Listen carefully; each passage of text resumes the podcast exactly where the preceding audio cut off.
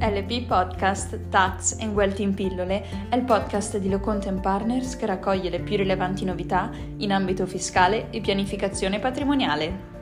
Benvenuti nella puntata numero 129 dedicata al super bonus 110%.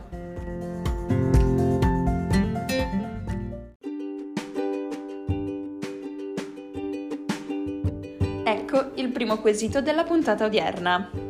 Nei lavori realizzati con l'intervento del General Contractor, taluni contratti per prestazioni professionali sono stipulati direttamente tra condominio e prestatore, mentre il General Contractor assume l'obbligo di pagamento in favore del professionista e in nome e per conto del condominio. In questa ipotesi, se il professionista fattura il condominio e viene pagato dal general contractor, non potrà applicare lo sconto in fattura. Mi pare che l'Agenzia delle Entrate sia già espressa sul riaddebito da parte del general contractor delle spese del professionista sulla base del meccanismo del mandato senza rappresentanza, ma non mi pare abbia approfondito il caso del mandato con rappresentanza.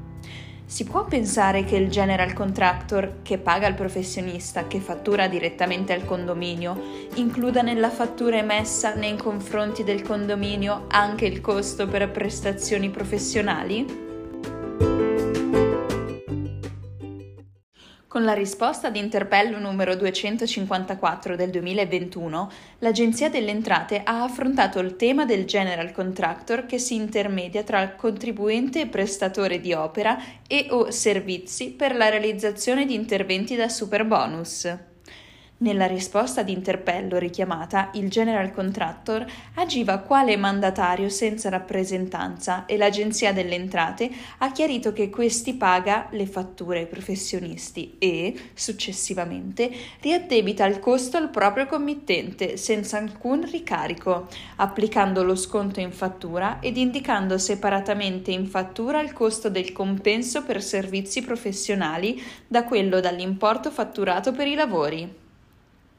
Rispetto alla diversa fattispecie del mandato con rappresentanza, è corretto ritenere che la fattispecie non configura operazione rilevante ai fini IVA. Inoltre, sebbene il professionista emetta fattura direttamente nei confronti del condominio, il riaddebito del costo sostenuto dal general contractor è funzionale al riconoscimento del beneficio in capo al committente. Dunque, sembra potersi concludere nel senso che il General Contractor, ferma restando l'analitica indicazione dei costi professionali riaddebitati, potrà concedere lo sconto in fattura al committente avuto riguardo la totalità delle spese fatturate.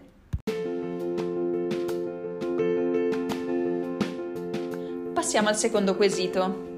Sono legale rappresentante di una società di capitali che ha come oggetto sociale attività di carattere sociale ed assistenziale, tra cui la gestione di case di cura per la lotta contro malattie infantili, lo studio di cure per l'infanzia e l'apertura e la gestione di asili.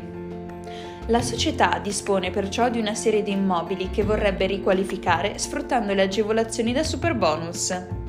È una soluzione percorribile? Nell'impianto delineato dall'articolo 119 del DL Rilancio, il novero dei soggetti ammessi a godere delle agevolazioni da superbonus è tassativo e ricomprende Primo, condomini e le persone fisiche al di fuori dell'esercizio di attività di impresa, arte o professione. Secondo, istituti autonomi, case popolari ed enti aventi le medesime finalità. Terzo, cooperative di abitazione a proprietà indivisa per gli interventi realizzati su propri immobili assegnati in godimento ai soci. Quarto, Onlus, organizzazioni di volontariato iscritte nei registri di cui all'articolo 10 Decreto legislativo 460 del 1997 e associazioni di promozione sociale iscritte nel registro nazionale.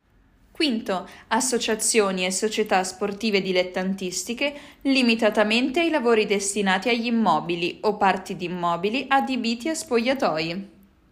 Dunque, le società di capitali non rientrano tra i soggetti ammessi a godere delle agevolazioni da superbonus. Inoltre, secondo la prassi dell'Agenzia delle Entrate, gli interventi da superbonus devono riguardare unità immobiliari non riconducibili ai beni relativi all'impresa o a quelli strumentali per l'esercizio di arti o professioni. Invero, L'unica fattispecie rispetto alla quale i soggetti titolari di reddito d'impresa possono fruire del super bonus è rappresentata dall'aver sostenuto spese sostenute per interventi realizzati sulle parti comuni degli edifici in condominio, a condizione che la superficie complessiva delle unità immobiliari destinate a residenza ricomprese nell'edificio sia superiore al 50%. La società, non rientrando nell'elencazione dei soggetti recata dal comma 9 dell'articolo 119, potrà comunque avvalersi delle agevolazioni ordinarie per interventi di riqualificazione degli edifici. Bene, la puntata odierna termina qui. Vi aspettiamo venerdì, sempre alla stessa ora, con una nuova puntata di LP Podcast. Lo studio Lo Content Partners vi augura una buona serata.